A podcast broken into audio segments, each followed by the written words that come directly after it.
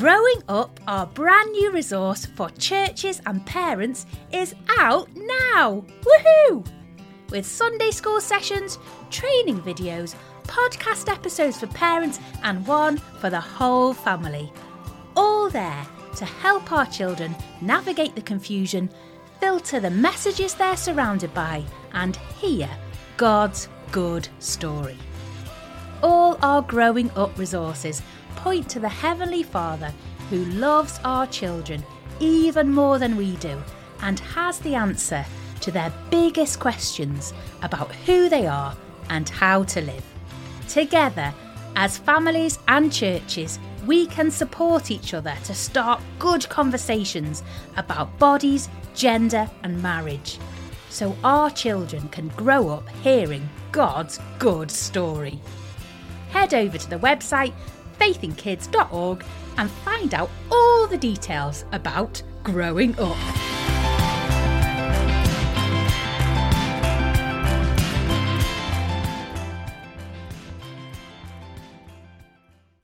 Okay, I'm going to start, Jam.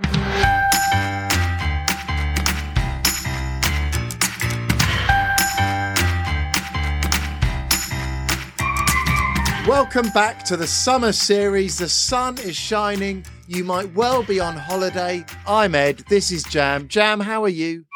I'm good, and the sun is shining. It might be behind the clouds, but it's still shining behind the clouds. Get on the other side of the clouds, and it's really shining. I discovered, Jam, that the sun is 98% of the galaxy's weight.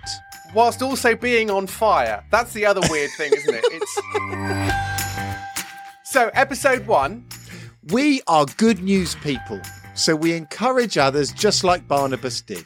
And episode two. Good news people keep on trusting. On the toughest days, we will still sing because we always have the good news. And this is episode three. We're exploring the action in Acts. Ed, what is today's top truth? Good news people live for what lasts. We're going to see that being good news people changes what we love and the decisions we make. Jam, please, we want a whip around question. Will you give us one? It's a very general one, but it's a fun one. Tell me about a good surprise. What would be the most surprising thing that could happen this afternoon, tonight, or tomorrow? If the ice cream van parked outside our house knocked on our door and said, please, just keep in on eating, it's all on me. Wow, that would be nice. A- another version of that is like when you find five pounds in a pocket that you didn't know you had, and suddenly it feels like, oh, I could just buy an ice cream with this. So it amounts to the same thing, doesn't it? Absolutely. So, what would be the most surprising thing that could happen tomorrow? And it's a good surprise. Oh, good surprise. Only good ones, Jam. Yeah.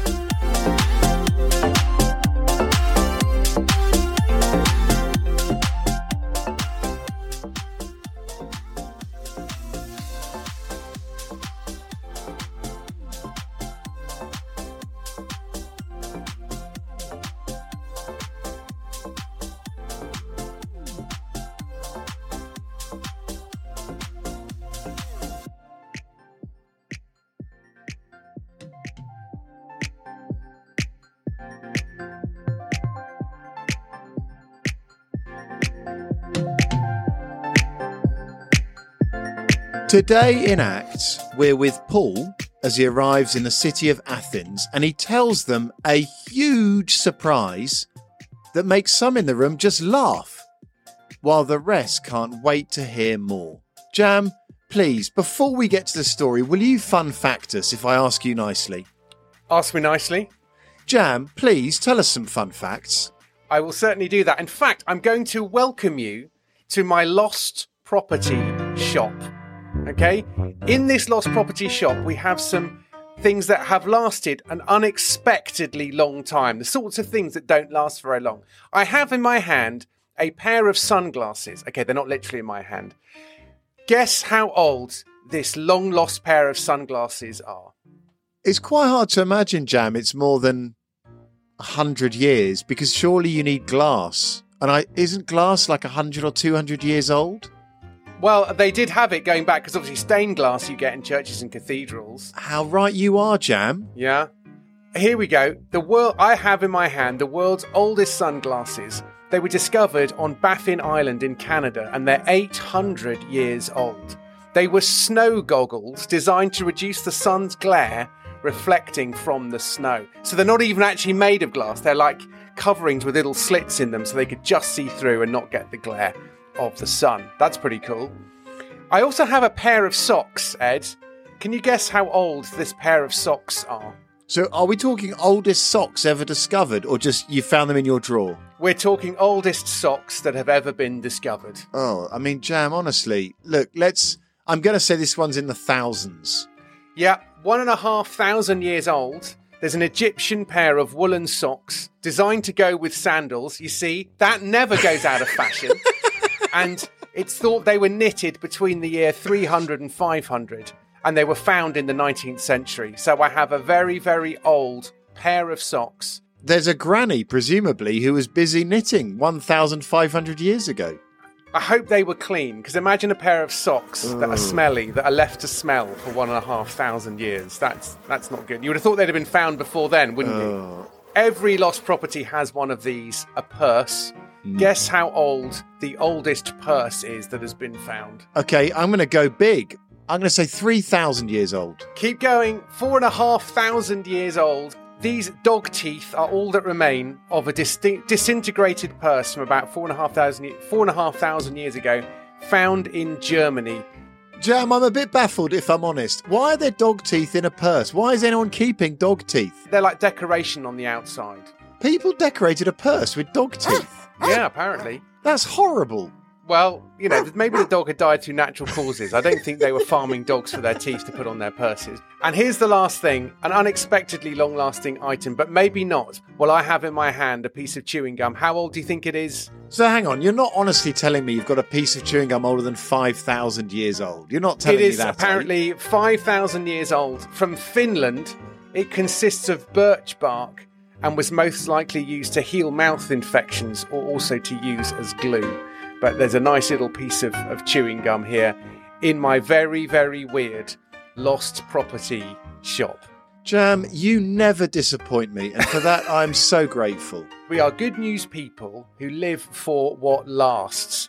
Nobody really expects these items like sunglasses or socks to last for thousands of years, and yet they do. But in today's reading, there's an even bigger surprise for the people of Athens about something that lasts. It's about Jesus who lasts. He comes back from the dead, and they're quite surprised by that. We're now going to go straight into the story we're looking at today of where Paul visits Athens. Our reading is taken from Acts chapter 17, starting at verse 16.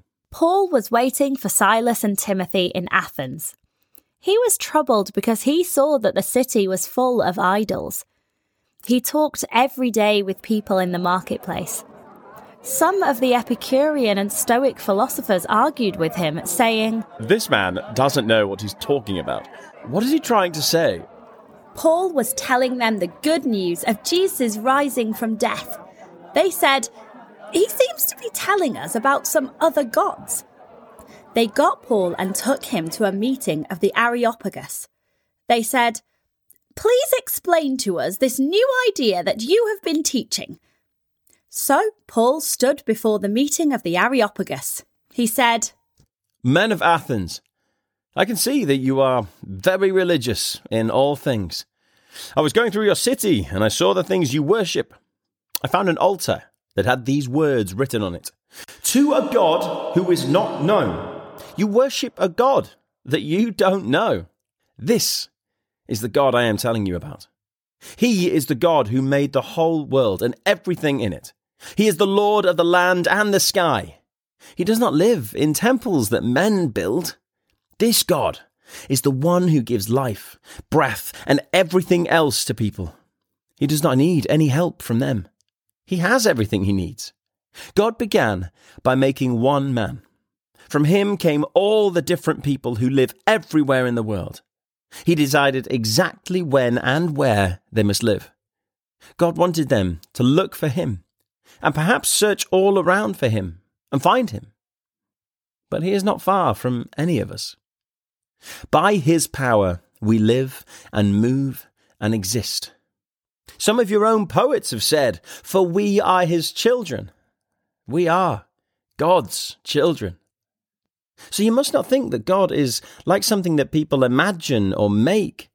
He is not like gold, silver, or rock. In the past, people did not understand God, but God ignored this. But now, God tells everyone in the world to change his heart and life. God has decided on a day that he will judge all the world. He will be fair. He will use a man to do this. And God chose that man long ago.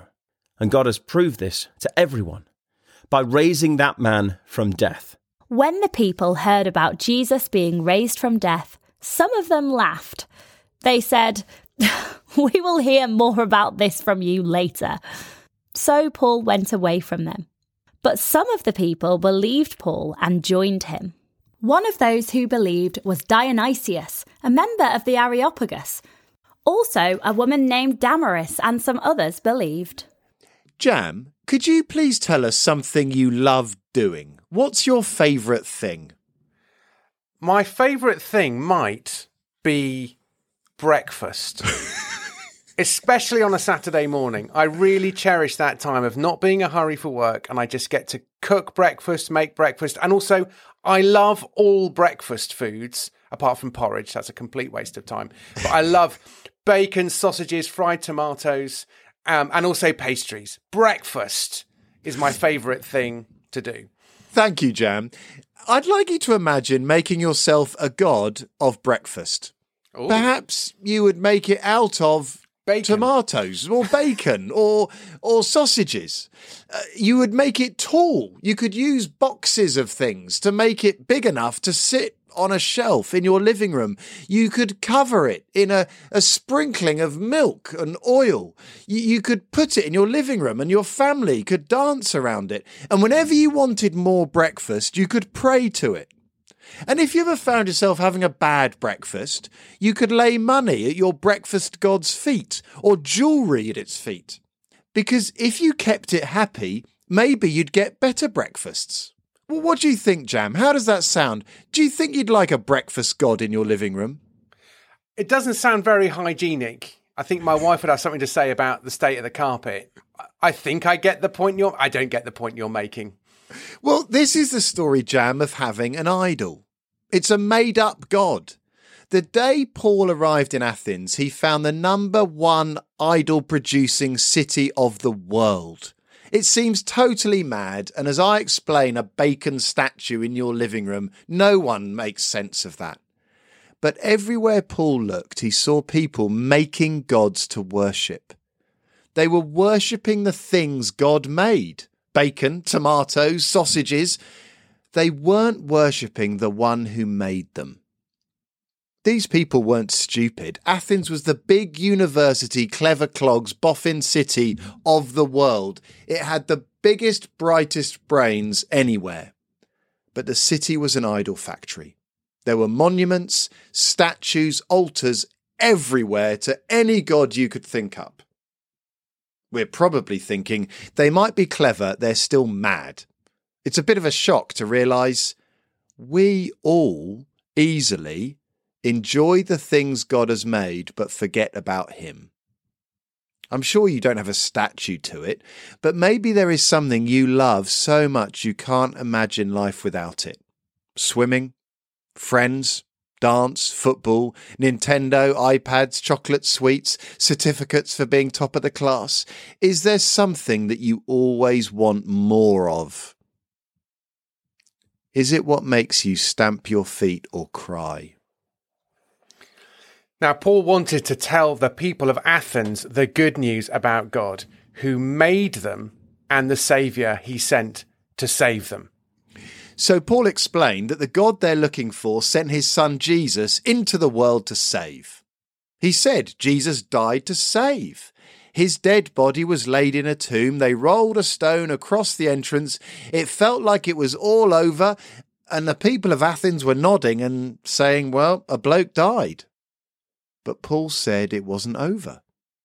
God raised Jesus from the dead. He is alive. He won. He beats everything and everyone. He is the God who is worth worshipping because he lives. Listen to what happened when Paul told them Jesus had risen from the dead. When the people heard about Jesus being raised from death, some of them laughed, but some of the people believed Paul and joined him. Paul said Jesus had risen from the dead, and they laughed. It was so surprising, they thought it was funny.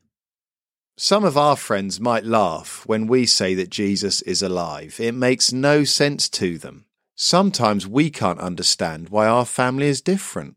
Why are we the only ones who pray or go to church? Why do we trust Jesus? You know the reason. It's because Jesus rose from the dead. We make our choices because Jesus is still alive. Good news people live for what lasts. But there are still moments when those things in our lives that matter let us down. Perhaps you're under seven and you're the only one in your class not invited to a birthday party. That is really sad. We're good news people. We live for what lasts.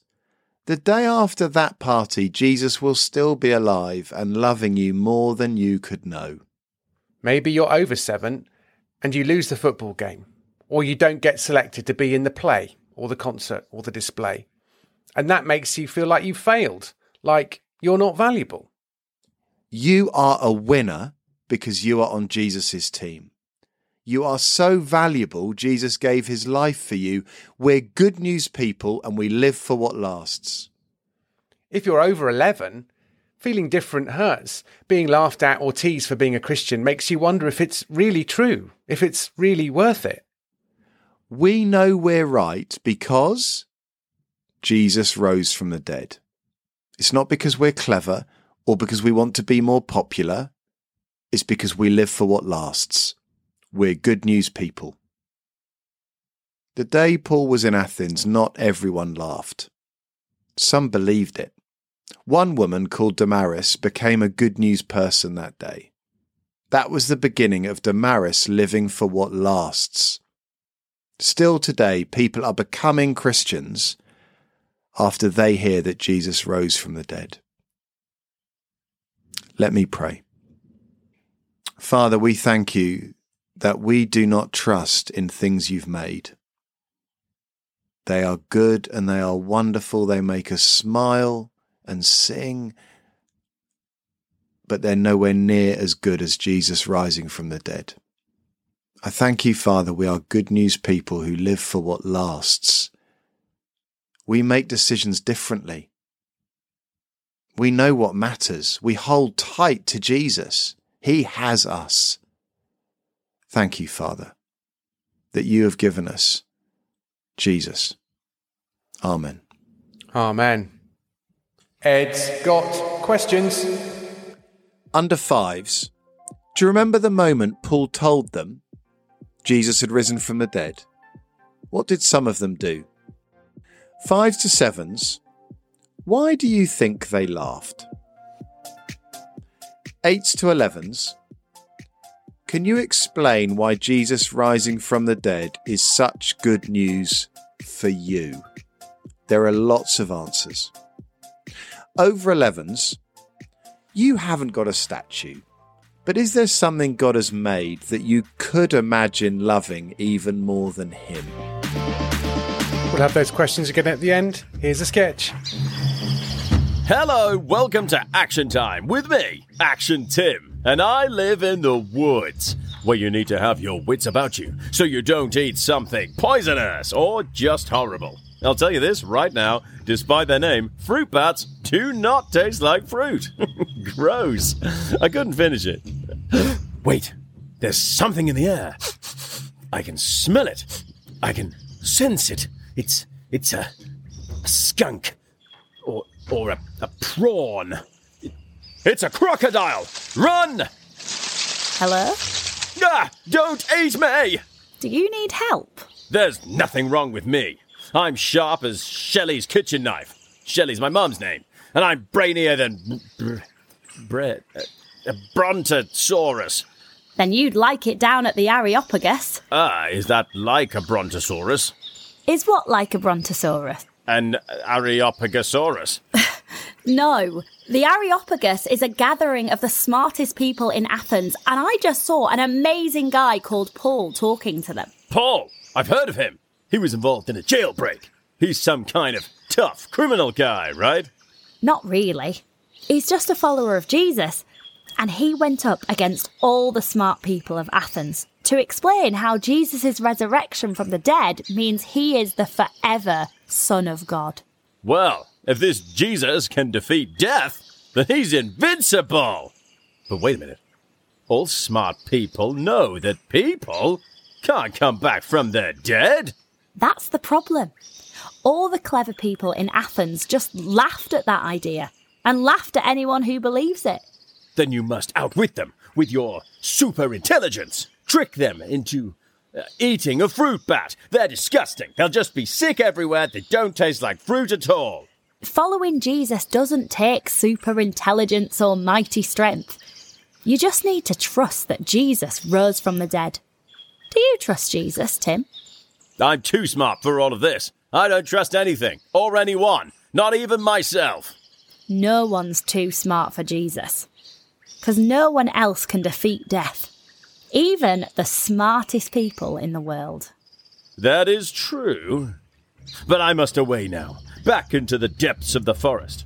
I'm worried about these new dinosaurs you've mentioned, and don't want to be caught by an Areopagosaurus. No, it's a. never mind. See you next time on Action Time with Action Tim.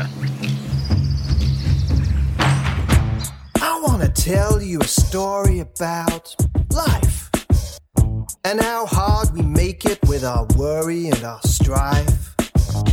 All the while, there's a simple thing we can do that will help us carry on through. Have you maybe ever had one of those days when everything is getting you faced? You fight at home and you fight at school and fight in your heart till you feel a fool. Wherever you look, there's hurt and sin. But most of all, when you look within,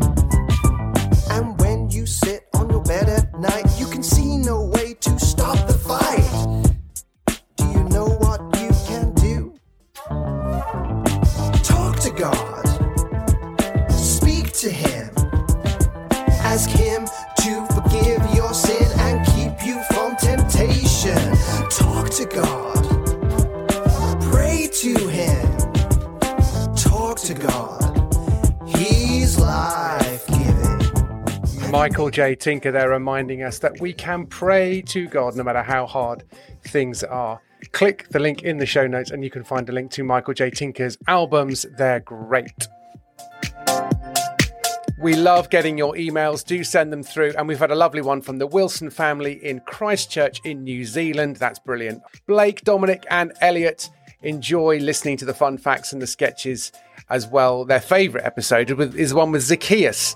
Uh, and the piece of cake and the women complaining about Jesus going to eat with Zacchaeus. And mum is frequently told that the over 11 questions are for her because she is clearly over 11. Thanks very much for getting in touch. We've had another one, haven't we, Ed? Ah, it's brilliant to hear from Zoe, Joel, Caris, and Faith. They love answering the questions and they have to get a dolly to answer the under fives. It sounds like everyone has to find a way of answering every question, even when they don't have someone to do it, Jam. Please, will you send us an email to podcast at faithinkids.org? We love hearing from you. Tell us a story, tell us where you are, tell us what you're loving. Please find the craft. We've put it on the website, we've put it in our social media. There is a craft to go with each of the episodes in this series. I hope you find that brilliant, enjoyable, and quite crafty. Jam, I've loved being with you. Thank you very much. Goodbye. Bye bye. Under fives. Do you remember the moment Paul told them Jesus had risen from the dead? What did some of them do? Fives to sevens. Why do you think they laughed? Eights to elevens. Can you explain why Jesus rising from the dead is such good news for you? There are lots of answers. Over 11s, You haven't got a statue, but is there something God has made that you could imagine loving even more than Him? That was funny. Yeah. You've got to promise me not to do five minutes on your love of breakfast, though. That's a sideline we don't need Yeah, on the yeah, show.